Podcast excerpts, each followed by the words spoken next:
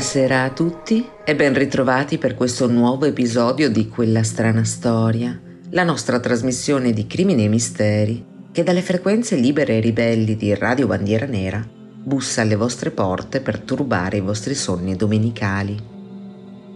Io sono Alita e questa sera ho intenzione di farvi presente che anche qualcosa che da sempre ci regala momenti di grande gioia, come la musica, può farvi uscire con i piedi davanti da casa vostra. Nello specifico, non parleremo di melodie maledette o canzoni che si presume abbiano ispirato omicidi o suicidi, ma di un banale uso non convenzionale di ciò che permette di dar vita alle note su uno spartito, ovvero gli strumenti musicali. Ad esempio, lo sapete cosa successe a Katie Benson? Katie Merle Phelps era nata il 3 giugno del 1930 nello stato americano del Tennessee e giovanissima era convolata a nozze con Edward Benson, di tre anni più anziano, e all'inizio degli anni 90 la coppia viveva a West Milton, una ridente cittadina di poco più di 4.000 anime nello stato dell'Ohio. Katie, ormai sessantenne, si era occupata della casa e della famiglia per tutta la vita, dovendo badare nei 40 anni di matrimonio, dapprima ai sette figli avuti col marito e poi ai numerosi nipotini. Edward, dal canto suo, aveva recentemente dovuto smettere di lavorare a causa di problemi alla schiena che non gli avevano lasciato altra scelta e aveva dunque anticipato la pensione di qualche anno. Così, nel tempo libero, suonava il banjo nella banda del paese. I due, insomma, conducevano una vita tranquilla e serena. Questa però si interruppe alle 5 del mattino di mercoledì 22 maggio 1991 quando Edward contattò il numero delle emergenze. Al 911 disse solo Mia moglie ha bisogno. Mia moglie ha bisogno di un'ambulanza. Ha bisogno di un'ambulanza, sì. Poi fornì l'indirizzo, riagganciò e compose il numero del suo avvocato. All'arrivo presso la residenza dei Benson, i paramedici trovarono il legale già sul posto, che consigliò al suo assistito di non rispondere a nessuna domanda. Soprattutto, una volta entrati in casa, si trovarono davanti a quella che descrissero in seguito come una raccapricciante scena del crimine.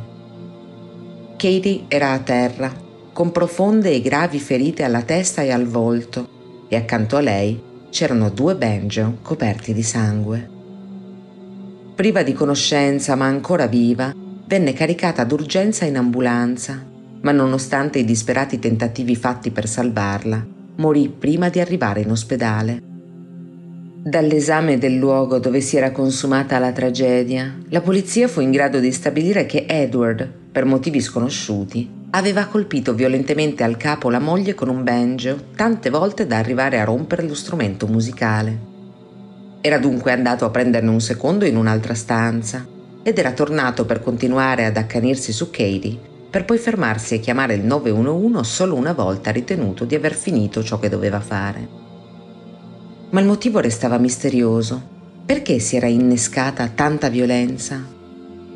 In passato, le forze dell'ordine erano intervenute un paio di volte presso la residenza per sedare delle vivaci controversie domestiche. Queste non erano mai sfociate nell'abuso fisico e ad ogni modo erano molti anni che non si verificava un problema simile a casa Benson. Anche i vicini confermarono di non aver udito nemmeno un litigio nel periodo precedente all'omicidio. Cinque mesi dopo la morte di Katie, un giudice dichiarò Edward incapace di sostenere un processo e lo rinviò all'ospedale psichiatrico dove era stato confinato dal giorno del delitto per i 15 mesi successivi, nella speranza di poterlo considerare idoneo al procedimento giudiziario a quel punto. Ma questo non accadde. L'uomo morì in manicomio nell'ottobre del 1993, senza mai tornare in sé o chiarire le ragioni del suo gesto. Charles Price, vice capo della polizia della contea, nonché uno degli agenti intervenuti sul posto al momento della chiamata, dichiarò Signora, sono nella polizia da 30 anni e questa è la prima volta che vedo una persona uccisa a colpi di banjo. È quantomeno originale. Ma noi adesso ci fermiamo per qualche minuto. La nostra prima pausa musicale è tutta rock e se vi venisse qualche dubbio, il titolo mette tutto in chiaro. Questi sono i newyorkesi Kiss che nel 1975 cantavano Rock and Roll All Night.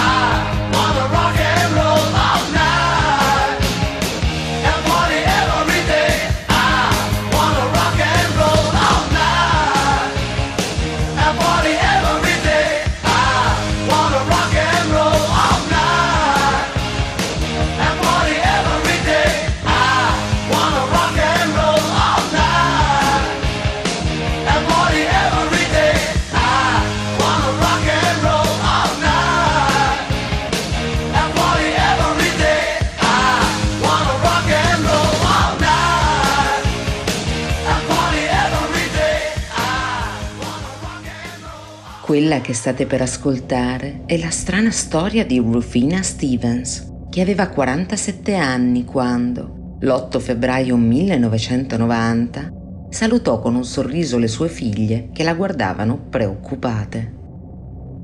Rufina Stevens lavorava come assistente ingegnere nella compagnia di telecomunicazioni Pacific Bell e viveva in un prefabbricato vicino all'aeroporto di Hollywood Burbank, nei pressi di Los Angeles, con le due figlie adolescenti, Michelle e Nicole. Nel 1987 aveva divorziato dal padre delle due ragazze, ma questo non l'aveva abbattuta, anzi, l'aveva spinta ad impegnarsi ancora di più per conseguire traguardi personali. Ad esempio, frequentava con grande dedizione e ottimi risultati un corso di studio sulle applicazioni della fibra ottica, che al tempo era qualcosa di quasi fantascientifico. Voleva far avanzare la propria carriera nel mondo dell'innovazione tecnologica e voleva farlo con le competenze più all'avanguardia possibili. Voleva che studiassimo, come studiava lei. Voleva che sia io che mia sorella diventassimo qualcuno, nel mondo del lavoro ma soprattutto nella vita. Ricordò in seguito la figlia maggiore, Michelle. Ma oltre allo studio, Rufina era coinvolta anche nella vita quotidiana della propria comunità locale che a quel tempo era piagata dal dilagare della piccola criminalità. Fu così che divenne un membro attivo del Neighborhood Watch, una sorta di gruppo di volontari di quartiere che pattugliavano le strade durante le ore serali e notturne al fine di garantire una maggiore sicurezza ai residenti. Le sue radicate posizioni anticrimine erano note a tutti nel quartiere e se per molti la donna era un esempio da ammirare, per i delinquenti più o meno incalliti, non era altro che un fastidio di cui avrebbero volentieri fatto a meno. Le sue figlie non erano certo tranquille nel vederla uscire la sera per fare la ronda e cercavano spesso di convincerla a lasciar perdere quell'attività che sicuramente era traboccante di buone intenzioni, ma era a loro dire troppo pericolosa per una donna sola, tanto che temevano ne mettesse a rischio la sicurezza e forse anche la vita. Ma ad ogni nuovo accorato appello, le parole di Michelle e Nicole sembravano scivolare addosso a Rufina, che sorridendo rispondeva Guardate che la notte non è mica diversa dal giorno, eh? Smettetela di preoccuparvi, ragazze, non mi succederà niente di male. Mentre usciva per l'ennesima volta a svolgere quello che per lei era un importante dovere civico. La sera dell'8 febbraio 1990, tuttavia, le preoccupazioni delle giovani si trasformarono in una tragica realtà. Rufina non rientrò a casa e la mattina successiva il suo corpo senza vita, nudo e straziato, venne trovato rivolto a faccia in giù lungo le rotaie della non lontana ferrovia, dopo essere stato investito da un treno. L'esame autoptico fu in grado di determinare che la donna era stata violentata e strangolata con la corda di un pianoforte, prima di essere abbandonata già morta sulle rotaie. Questo era stato fatto probabilmente nella speranza che l'impatto con il primo convoglio di passaggio ne rendesse impossibile l'identificazione. I suoi vestiti furono ritrovati non distanti dal cadavere, ma non rivelarono nessun indizio in merito a chi potesse essere il colpevole. Fu però possibile prelevare del liquido seminale dal corpo, che venne inviato ai laboratori della polizia scientifica per essere confrontato con i profili genetici di persone schedate per reati sessuali. Vicino al corpo, inoltre, venne scoperta anche l'impronta molto dettagliata di una scarpa. La squadra forense procedette a farne un calco per successivi test e raffronti. Le figlie di Rufina erano convinte che l'omicidio fosse maturato come tragica conseguenza della crociata anticrimine della loro madre, ma la polizia non ne era altrettanto sicura e diresse i propri sospetti verso l'ex marito della vittima, William Edward Stevens. I due, come abbiamo accennato, avevano divorziato tre anni prima. Il loro era stato un matrimonio turbolento e si era via via trasformato in un incubo di violenza. Quando oltre ad abusare della moglie l'uomo aveva cominciato ad allungare le mani nei confronti della figlia minore, Rufina lo aveva lasciato, portandosi via le ragazze e ottenendo un ordine restrittivo nei confronti dell'uomo. A Stevens era stato dunque impedito di avvicinarsi alla ex consorte o alle loro figlie. Nel frattempo era stato anche giudicato colpevole delle molestie sessuali nei confronti di Nicole e per questo incarcerato, ma rilasciato in breve a patto di rispettare le condizioni della libertà vigilata, che però violò per ben due volte, venendo nuovamente arrestato. Dal momento del divorzio, soprattutto, Stevens non perse occasione di minacciare di morte la sua ex moglie, talvolta anche in presenza delle figlie. Interrogato in merito alla morte di Rufina, negò ogni addebito e sostenne che al momento dell'omicidio si trovava nella stanza di motel dove viveva da qualche tempo a dormire. Non un alibi di ferro, insomma. Nel corso dell'interrogatorio si lasciò sfuggire qualcosa che solo l'assassino avrebbe potuto sapere, e cioè che Rufina era stata strangolata prima di venire investita dal treno e confermò anche le parole delle figlie che lo avevano accusato di aver detto davanti a loro Sto seriamente pensando di uccidere vostra madre. Con una di loro aveva addirittura aggiunto Credo che lo farò stringendole una corda di pianoforte intorno al collo.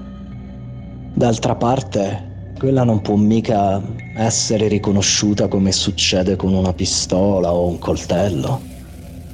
Come è logico immaginare, all'interrogatorio seguì una perquisizione della stanza dove alloggiava l'uomo, che rivelò la presenza di un pianoforte a muro a cui mancavano tre corde.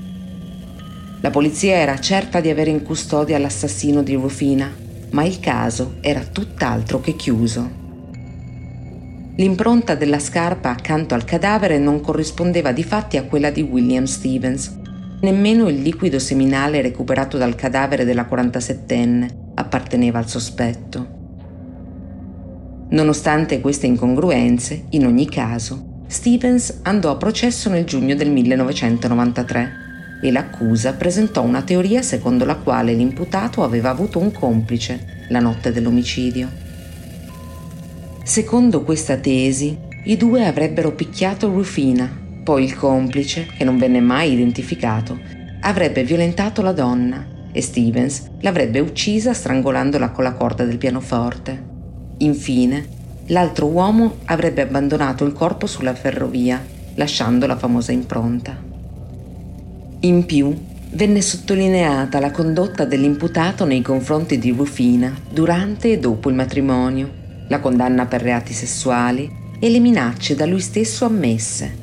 Ma la difesa lamentò che si stesse processando il passato dell'uomo e che le prove per incriminarlo fossero tutte di carattere indiziario. Un patologo privato da loro convocato a testimoniare sostenne che a strangolare la donna fosse stato sì un filo metallico, ma di diametro inferiore a quello di una corda di pianoforte, e una vicina di casa della vittima parlò della presenza nei giorni precedenti al delitto di un manovale di passaggio ingaggiato da Rufina per aiutarla a tagliare la siepe attorno alla sua residenza. Costui avrebbe usato proprio una sorta di seghetto a filo in acciaio per portare a termine il lavoro. Ma l'uomo non venne mai rintracciato, né tantomeno venne ritrovato il famigerato seghetto. William Stevens ha compiuto crimini mostruosi in passato, questo è fuori di dubbio, ma questo non lo rende automaticamente un assassino. Concluse il suo avvocato, ma nonostante l'arringa finale, dopo un procedimento giudiziario durato due mesi e tre giorni di camera di consiglio, William Stevens venne giudicato colpevole di omicidio premeditato e condannato al carcere a vita senza possibilità di liberazione. Non si faceva spaventare da nulla mia madre, non cercava mai scuse, non aveva paura di niente. Era così coraggiosa. Spero che io e mia sorella saremo alla sua altezza. Ha detto sua figlia Michelle in un'intervista concessa al Los Angeles Times. Noi però adesso ci fermiamo qualche minuto, il tempo di fare un salto negli anni 90. Loro sono in Nirvana con la loro All Apologies, datata 1993.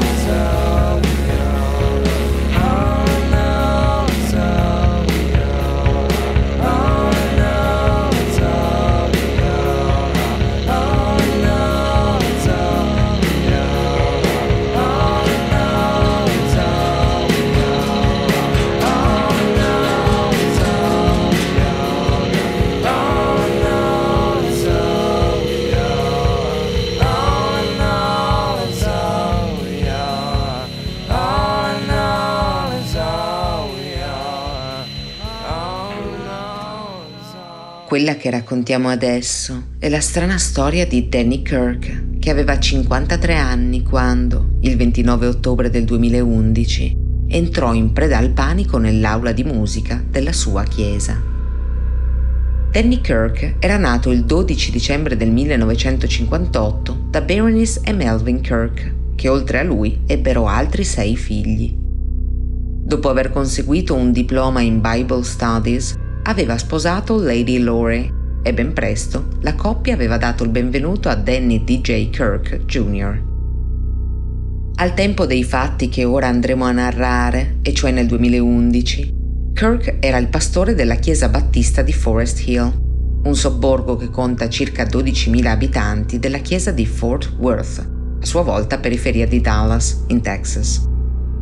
Per dirla tutta, non era solo il pastore a guida di quella particolare congregazione, ma ne era anche il fondatore.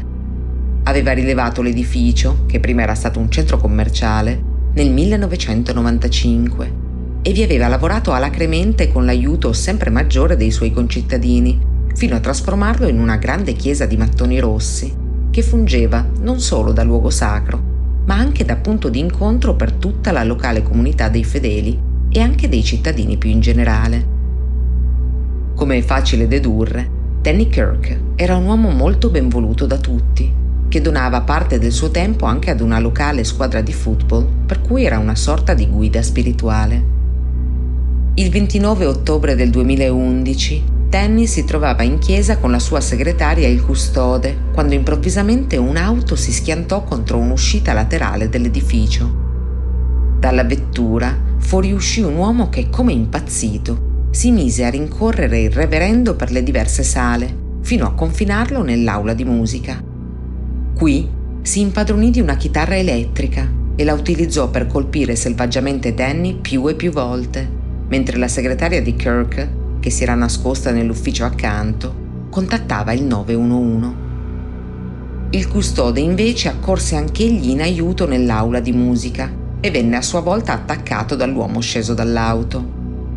In pochi minuti le forze dell'ordine furono sul posto, ma quando intimarono all'aggressore di fermarsi, tenendolo sotto tiro con le proprie armi puntate nella sua direzione, questi li ignorò completamente e non accennò a placare la propria cieca furia. Gli agenti dovettero a quel punto utilizzare un taser per ridurlo all'incapacità di ledere e una volta immobilizzato e ammanettato lo spinsero sul sedile posteriore della volante con cui erano arrivati e tornarono dentro la chiesa per fornire il primo soccorso al reverendo Kirk e al custode, entrambi a terra in stato di incoscienza in attesa dell'arrivo dei paramedici. Circa dieci minuti dopo, l'ambulanza fu finalmente sul luogo del misfatto e il trasporto verso l'ospedale dei due uomini feriti poté cominciare ma quando i poliziotti tornarono alla propria vettura, dove avevano relegato l'aggressore, lo trovarono privo di sensi e con grosse difficoltà respiratorie, e così anch'egli dovette essere condotto in tutta fretta presso la più vicina struttura medica. Nel frattempo, le ferite del custode si rivelarono non letali, ma Danny non ebbe la stessa fortuna. All'arrivo in ospedale, il 53enne venne pronunciato morto a causa delle gravissime lesioni al capo dovute ai colpi inferti con la chitarra elettrica. Ma anche il suo assassino era morto. La polizia riuscì ad identificarlo nel 33enne Derek Anthony Burdo, un camionista del luogo che non era parte della congregazione del reverendo Kirk. Burdo e Kirk non si erano dunque visti che di sfuggita in un paio di occasioni in cui il futuro assassino aveva accompagnato Shanelia, sua moglie e madre dei quattro figli, alla chiesa di Kirk. Il fratello del killer, il 39enne Glenn Burdo, dichiarò alla stampa di essere sconvolto dai fatti avvenuti, ma non completamente sorpreso, e spiegò. Mio fratello è sempre stato un uomo generoso e gentile, che si preoccupava degli altri ma ultimamente c'era qualcosa di preoccupante in lui, era diventato paranoico e incomprensibile, sosteneva che qualcuno volesse ucciderlo, che lo avessero pugnalato con una siringa. Ma quando gli chiedevo chi lo avesse preso di mira, mi rispondeva sempre dicendo Nessuno! In realtà, la fedina penale del più giovane dei fratelli Burdo non era proprio immacolata, anzi, l'uomo aveva una non trascurabile lista di precedenti. Nel 1999 era finito a processo per possesso di marijuana a scopo medico senza ricetta e condannato a quattro mesi di prigione. Un anno dopo aveva scontato altri 45 giorni dietro le sbarre, questa volta per aver aggredito un familiare, e nel 2004 prima era stato condannato a poco più di un mese per guida in stato di ebbrezza e in seguito a ben 5 anni per essersi dichiarato colpevole di aggressione aggravata ai danni di un uomo che gli doveva del denaro, al quale aveva sparato, ferendolo in maniera fortunatamente non grave. Nonostante la sua famiglia avesse dichiarato in più occasioni che Derek non aveva mai avuto problemi di salute mentale, inoltre, la lunga serie di reati commessi, uniti alle manie persecutorie riferite dal fratello maggiore e al fatto che ultimamente, a detta di familiari e amici, intrattenesse lunghe conversazioni telefoniche con la nonna deceduta da anni, non sembravano proprio deporre a favore di una psiche sana e lucida. In effetti, la sua stessa moglie lo aveva invitato a cercare aiuto, ma le cose erano precipitate prima che questo aiuto arrivasse, o meglio, che venisse addirittura cercato. Shanelia dichiarò di fatti alla polizia che suo marito non stava bene non stava bene per niente. Negli ultimi giorni, prima della disgrazia, gli avevo detto di cercare aiuto, che so, parlare con un medico, ma lui aveva rifiutato. La famiglia dell'uomo negò anche ogni possibile uso di stupefacenti da parte del loro congiunto, ma una successiva autopsia chiarì che al momento dell'aggressione contro il religioso Purdo era sotto l'effetto di un altissimo quantitativo di PCP, un potente allucinogeno noto con il nomignolo di polvere d'angelo. Quello, assunto insieme ad una medicina di corso legale che aveva ingerito poco prima, aveva con ogni probabilità scatenato l'episodio psicotico finito nel sangue e lo aveva anche portato alla successiva morte per soffocamento, inizialmente imputata alla scarica elettrica del taser utilizzato dalla polizia per fermarlo. A tutt'oggi non è emerso nessun reale motivo dietro l'omicidio, se non il seme di una follia germinato troppo rapidamente per prevederne gli esiti fatali. La chiesa battista di Danny Kirk almeno non è morta con lui.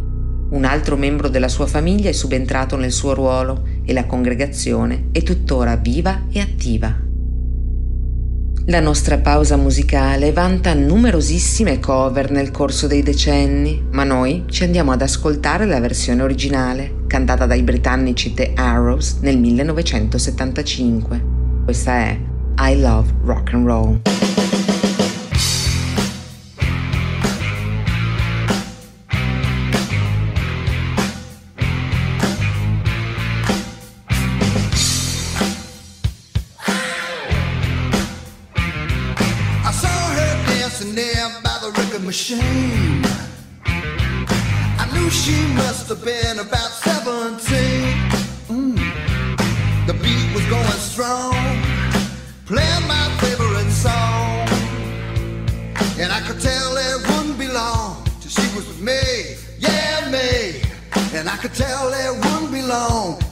With me, yeah,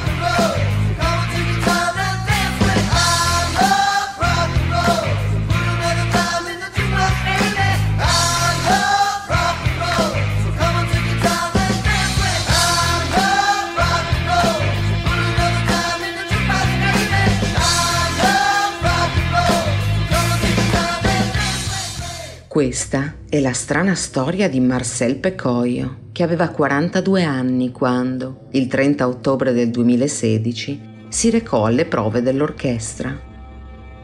Marcel Fabien Pecoio era nato nel 1974 nelle campagne argentine e di lui, prima dei fatti che andremo ora a narrare, non si hanno molte notizie. Nel 2007 l'allora 33enne lavorava come insegnante di musica in una scuola elementare di Merlot, una città argentina che dista meno di 30 km da Buenos Aires. Nell'ottobre di quell'anno, un bimbo di appena 4 anni confessò alla sua mamma che il maestro lo aveva toccato in maniera inappropriata e la famiglia del piccolo denunciò il professore per molestie sessuali su minore. Altre sei giovanissime vittime si fecero avanti a quel punto. Tutte avevano meno di otto anni e tutte confermarono a loro volta le accuse rivolte all'uomo. Pecoio venne dunque arrestato e incarcerato in attesa del processo, ma dopo nove mesi venne messo ai domiciliari. Questa scelta da parte del giudice portò ad una serie di violente proteste nell'area e a manifestazioni di sdegno da parte di moltissimi genitori che dapprima marciarono davanti al tribunale con striscioni e magliette recanti scritte come i bambini hanno diritto alla giustizia, i giudici hanno il dovere di applicarla e con i bambini no. E poi appiccarono direttamente il fuoco alla casa dell'accusato. Così, anche per la sua sicurezza, Pecoio tornò in carcere e nel 2010 venne condannato a 30 anni di prigione. Ma tutto il mondo è paese e l'uomo finì per scontare solo quattro anni dietro le sbarre. Una volta libero trovò impiego presso l'orchestra di Moron, un'altra cittadina della vastissima periferia della capitale argentina, dove venne assunto per rimpiazzare un trombettista e nel 2016, quando ormai aveva 42 anni, il suo contratto divenne definitivo. Il 30 ottobre di quell'anno l'orchestra stava suonando nella cattedrale della città quando all'improvviso un folto gruppo di adulti spalancò la porta e si fece strada fino al punto dove erano posizionati i musicisti. Indosso avevano delle magliette bianche con su stampata la scritta Con i bambini no. E mentre alcuni tra loro si fermarono per esporre uno striscione con lo stesso slogan che avevano sui vestiti, uno di loro urlò C'è un pedofilo stupratore in questa chiesa e sta suonando con l'orchestra. La folla a quel punto avanzò inesorabilmente verso gli orchestrali.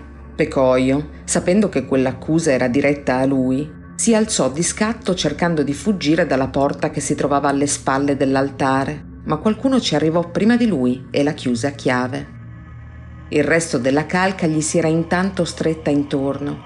Volarono calci e pugni in direzione del pedofilo e un uomo in particolare recuperò la tromba dell'ex maestro e la usò per picchiarlo brutalmente.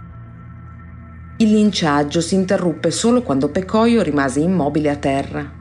Alcuni tra gli altri orchestrali che avevano cercato di proteggerlo furono a loro volta investiti dalla furia e colpiti ripetutamente. Richiamati dalle urla dei presenti, dunque, anche i sacerdoti accorsero tra le navate e in quel momento il branco inferocito si disperse abbandonando in fretta e furia la cattedrale. I preti restarono con Pecoio, privo di sensi e sanguinante, fino all'arrivo di un'ambulanza e della polizia, la cui stazione più vicina distava a meno di un isolato. Quando sono arrivato, tutta quella calca si stava già dissipando. Ha raccontato il sacerdote della cattedrale. Ma lui era ridotto molto male. Secondo i testimoni, i responsabili dell'aggressione facevano parte di un gruppo di genitori i cui figli avevano frequentato la scuola dove il pedofilo aveva colpito in passato. Delusi dalla lieve condanna che l'uomo aveva scontato, lo avevano rintracciato al fine di farsi giustizia da soli. Si hanno parlato di giustizia. Ha commentato lo stesso sacerdote. Ma la verità è che si è trattato solo di vendetta. Ad ogni modo, le forze dell'ordine raccolsero diverse testimonianze tra i presenti al pestaggio, ma non furono mai in grado di mettere insieme altri indizi che indicassero loro i possibili colpevoli dell'omicidio. Già, omicidio, perché nel frattempo Marcel Fabien Pecoio si era spento in ospedale cinque settimane dopo, il 6 dicembre 2016, senza aver mai ripreso conoscenza. Il caso è ancora aperto, ma non c'è mai stata una vera indagine e nessuno è mai stato arrestato per il crimine. La tromba di Pecoio, invece, non è mai stata ritrovata. Noi adesso non possiamo esimerci dall'ascoltare un pezzo con tanto di assolo di tromba questi sono i britannici Chamba Wamba che nel 1997 cantavano Top Thumping.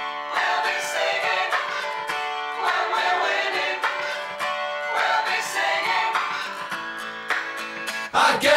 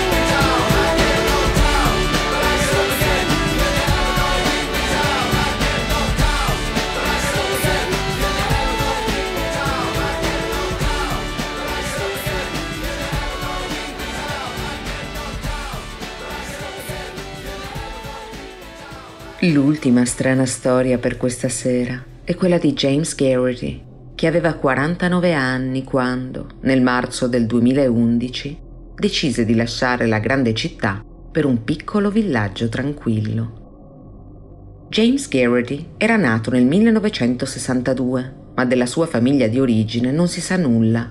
Poco tempo dopo la sua venuta al mondo, difatti, venne abbandonato dai suoi genitori e fu così che la coppia formata da Flores e Ralph Garrity lo trovò in un istituto per bambini e lo adottò. Insieme a lui, marito e moglie adottarono anche suo fratello Tom, di un paio di anni più vecchio, e i bambini trascorsero la loro infanzia felice a Nortonville, un minuscolo villaggio del Kansas nella contea di Jefferson. Qui James frequentò la scuola superiore, ma abbandonò gli studi prima di conseguire il diploma per arruolarsi nei Marines. Nella vita privata ebbe tanto numerose quanto fugaci relazioni amorose e da una di queste ebbe anche un figlio, ma l'idea di mettere su famiglia e trovare un lavoro stabile non lo aveva mai interessato e così si lasciò tutto, anzi tutti, alle spalle. Nel corso degli anni si scontrò più di una volta con la legge, trascorrendo anche qualche tempo nella prigione della contea. Poi, a un certo punto, si trasferì a Topeka, la capitale dello Stato, che conta circa 120.000 abitanti. Nel 2010 e nei primi mesi del 2011 si era sempre presentato con puntualità per incassare il proprio assegno di disoccupazione presso l'ufficio del suo legale ma nel marzo del 2011 non si fece vedere. Non riscosse la cifra nemmeno ad aprile e a quel punto il suo avvocato ne denunciò la scomparsa alle forze dell'ordine, che scoprirono che l'ultimo avvistamento di James risaliva al 3 marzo. Dopo quella data nessuno lo aveva più visto. Purtroppo gli investigatori non avevano nessuna pista da cui partire a indagare tutto ciò che sapevano era che nel periodo antecedente alla scomparsa, Garrity era in procinto di trasferirsi a Carbondale, una tranquilla cittadina che conta circa 1500 residenti, dove avrebbe diviso la casa con l'allora 26enne James Paul Harris e la sua fidanzata. Per più di un anno, però, i detective non riuscirono a fare nessun passo avanti nel caso. Le cose cambiarono tuttavia un anno dopo la scomparsa e più precisamente il 24 marzo 2012, quando Shirley Johnson, moglie di Jeff Harris, padre di James Paul, andò a funghi nella sua proprietà rurale a Carbondale, dove la coppia viveva. Durante la passeggiata trovò qualcosa di strano nell'erba, qualcosa che inizialmente pensò fosse un pezzo di un pallone da calcio e che portò a casa per mostrarlo al marito. L'uomo identificò lo strano oggetto come un osso e nello specifico un pezzo di teschio umano, e contattò immediatamente la polizia. Per le successive dieci ore le forze dell'ordine perlustrarono in lungo e in largo l'intero appezzamento, esaminando approfonditamente anche due stagni e i resti di un falò. Ciò che emerse fu la presenza di alcune ossa e frammenti delle medesime sparsi un po' su tutta la proprietà e l'idea che potessero appartenere a James Garrity si fece rapidamente strada nelle ipotesi formulate dagli inquirenti. I resti umani trovati vennero dunque consegnati alla squadra forense, che li analizzò e ottenne il profilo genetico della persona a cui erano appartenuti, ma non possedendo un campione di DNA di Garrity con cui confrontarli, la scoperta rischiava di rivelarsi vana. Suo fratello Tom si offrì volontario ma dai test si evinse che tra lui e James non c'erano legami biologici. In pratica, nonostante l'istituto che li aveva affidati più di quattro decenni prima a Flores e Ralph Garrity li avesse spacciati per fratelli, i due si rivelarono figli di genitori differenti. Ciò non di meno, fu proprio Tom a trovare una soluzione, ricordandosi dell'album dei ricordi che i loro genitori adottivi avevano creato per ciascuno di loro e trovando la pagina con la ciocca del primo taglio di capelli del fratello minore, che fornì dunque la base per il confronto genetico. Tristemente si trovò una corrispondenza del 100% e i resti umani trovati nel podere degli Harris si confermarono appartenere proprio al 49enne James Garrity. Così, nel 2013, James Paul Harris che all'epoca era incarcerato in Texas per un reato non correlato di possesso abusivo di armi da fuoco, venne accusato in via ufficiale di omicidio premeditato di primo grado. Fu possibile dimostrare che al tempo della scomparsa di Garrity, Harris viveva sulla proprietà del padre con la sua fidanzata del tempo, la giovane Bobby Williams. La Williams testimoniò contro l'ex fidanzato e agli avvocati dell'accusa spiegò Aveva una fascinazione perversa per il voodoo e la magia nera e aveva appeso al soffitto del nostro appartamento tre bambole voodoo fatte di stracci, che chiamava per nome come fossero persone.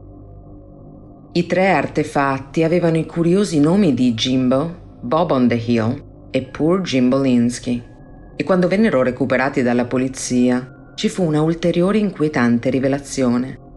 Ogni bambolina aveva una foto di James Garrity cucita al posto del volto.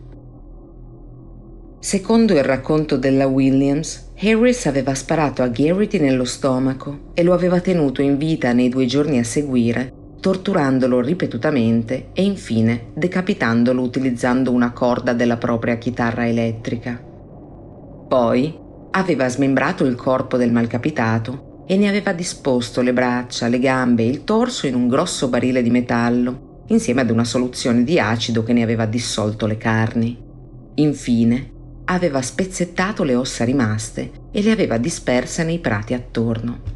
Ma la testa, la testa l'aveva tenuta, conservandola per un periodo in un sacchetto di tela e utilizzandola in vari rituali occulti.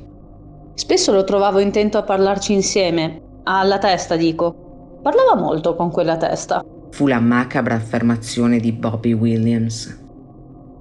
Il processo a James Paul Harris si aprì nel giugno del 2014 e apparve inizialmente un caso dall'ovvio finale, ma il procuratore Brandon Jones sorprese tutti da subito dichiarando Questo sarà un caso tutt'altro che facile da vincere.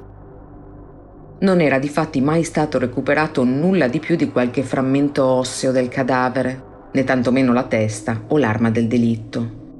Bobby Williams, in aggiunta, non era esattamente ciò che verrebbe definito un teste attendibile, perché al tempo dell'omicidio era per sua stessa ammissione in cura per una depressione maggiore e assumeva sotto controllo medico una notevole quantità di benzodiazepine, che sono farmaci famosi per alterare la memoria, anche in maniera profonda. Quando le vennero poste domande più specifiche sulle bambole voodoo, inoltre, reagì con uno scoppio di ira che la portò a bestemmiare in tribunale e a minacciare tutti i presenti nell'aula, tanto da essere punita con un'ammenda di 100 dollari. Spaventati all'idea di non riuscire a condannare Harris per il reato di cui lo avevano accusato, i magistrati decisero di proporgli di dichiararsi colpevole di un capo di imputazione minore ed Harris accettò l'occasione al volo. Venne condannato dunque per lesioni involontarie che avevano causato la morte della vittima che si tradussero in una pena di quattro anni e due mesi di prigione. La famiglia di Garrity fu naturalmente indignata della sentenza e suo fratello Tom dichiarò al quotidiano locale, il Topeka Capital Journal. In pratica si può ammazzare qualcuno e cavartela con 50 mesi di carcere. Quale messaggio può dare questa sentenza a tutti quelli che stanno dalla parte della legge, eh? Quale?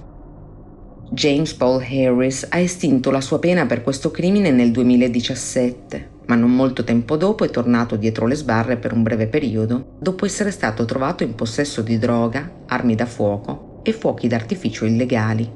Al momento però è a piede libero.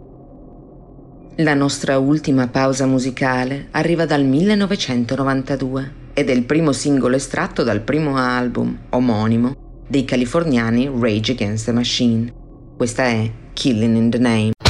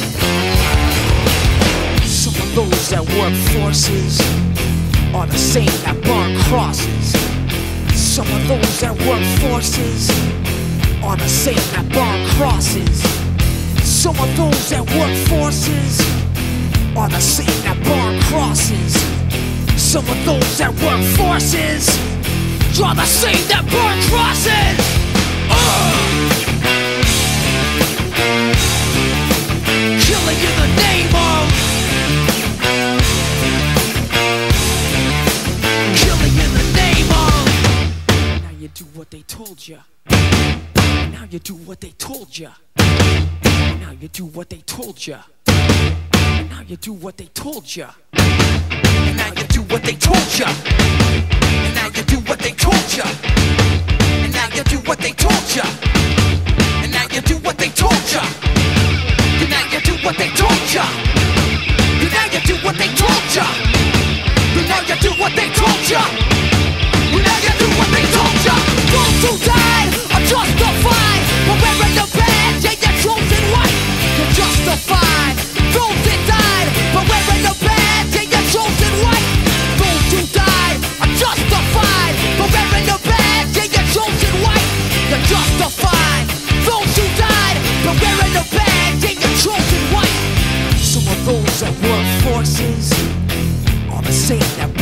Burn crosses. Some of those that work forces are the same that burn crosses. Some of those that work forces are the same that burn crosses. Some of those that work forces are the same that burn crosses.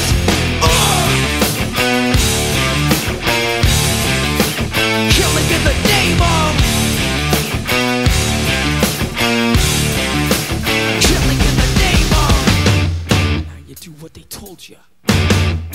You do what they told you. And now you do what they told you. And now you do what they told you. And now you do what they told you. You're under control. And now you do what they told you.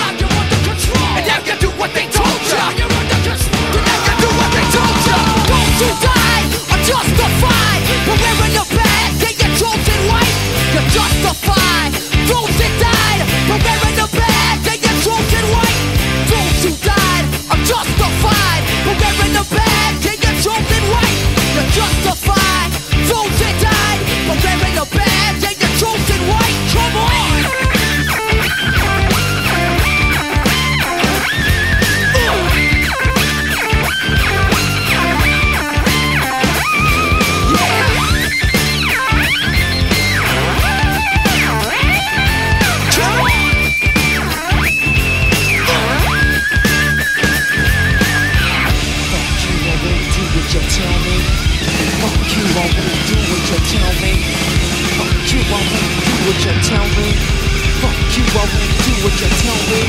Fuck you, I won't do what you tell me. Fuck you, I won't do what you tell me. Fuck you, I won't do what you tell me.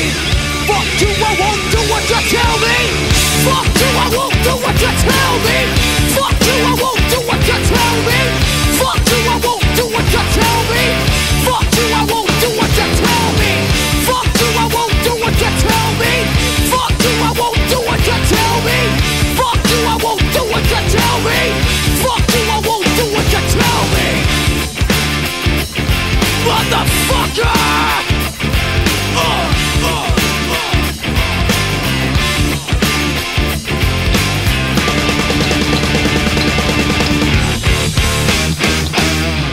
Come avrete intuito dalle strane storie narrate fino a questo punto, sembra che nel mondo l'uso degli strumenti musicali non sia assolutamente limitato alla creazione di melodie più o meno orecchiabili.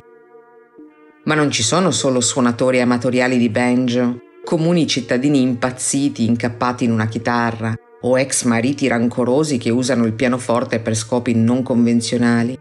Ci sono anche musicisti veri e propri e produttori discografici che si sono macchiati di orrendi crimini.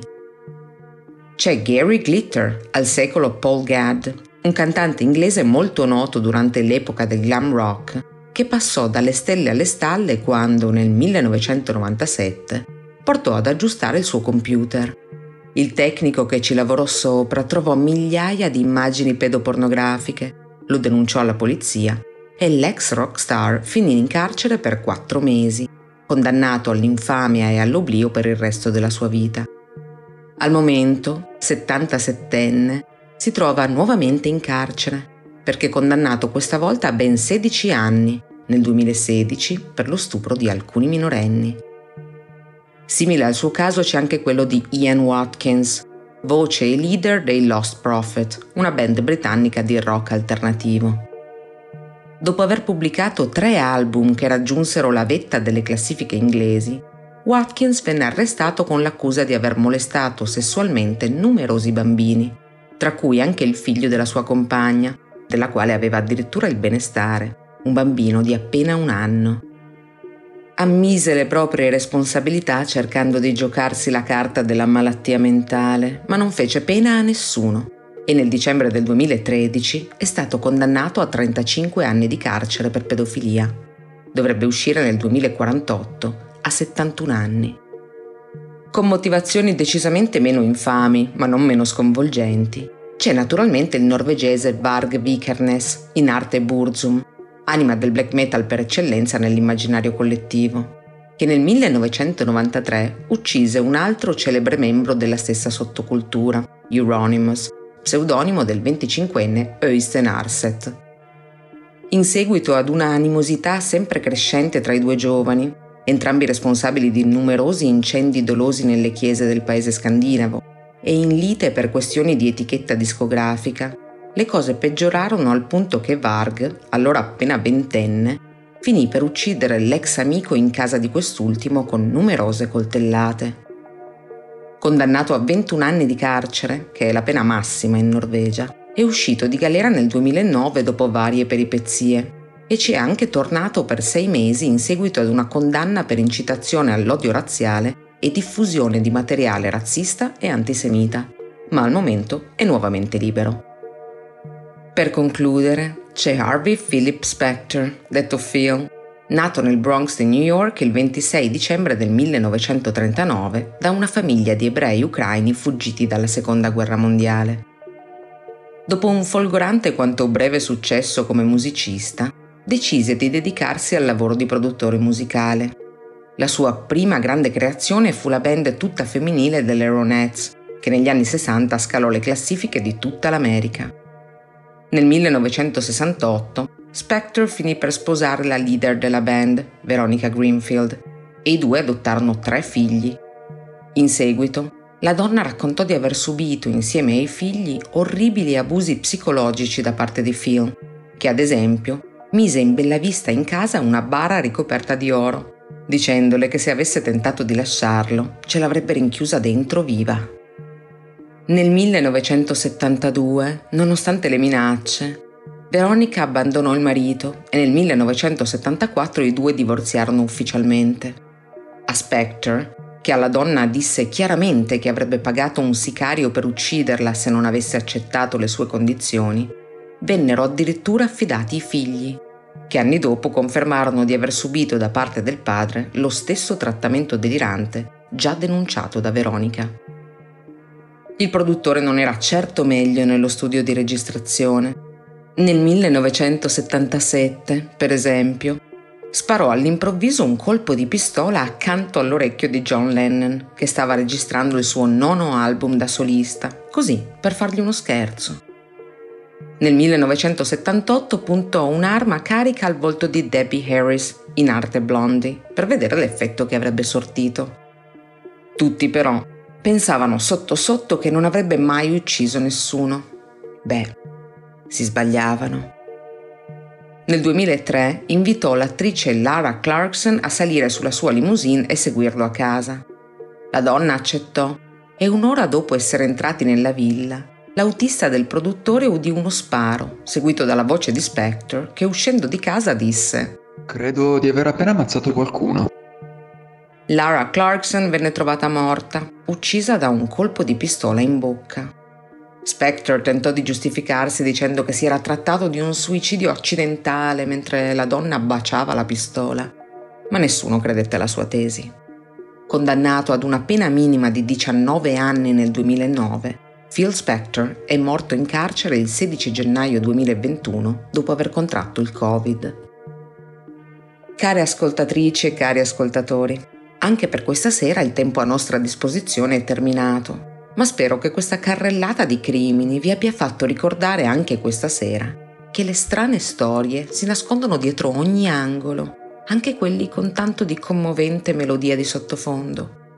Insomma, non c'è da mettersi in guardia solo quando qualcuno vi propone di salire a vedere la sua collezione di farfalle. Ormai neanche di un banjo ci si può più fidare. Dalle frequenze ribelli di Radio Bandiera Nera è proprio tutto. Ma quella strana storia torna domenica prossima con altri crimini e altri misteri. Dunque, non mancate. Io sono Alita, vi ringrazio per l'ascolto e vi auguro una buona notte.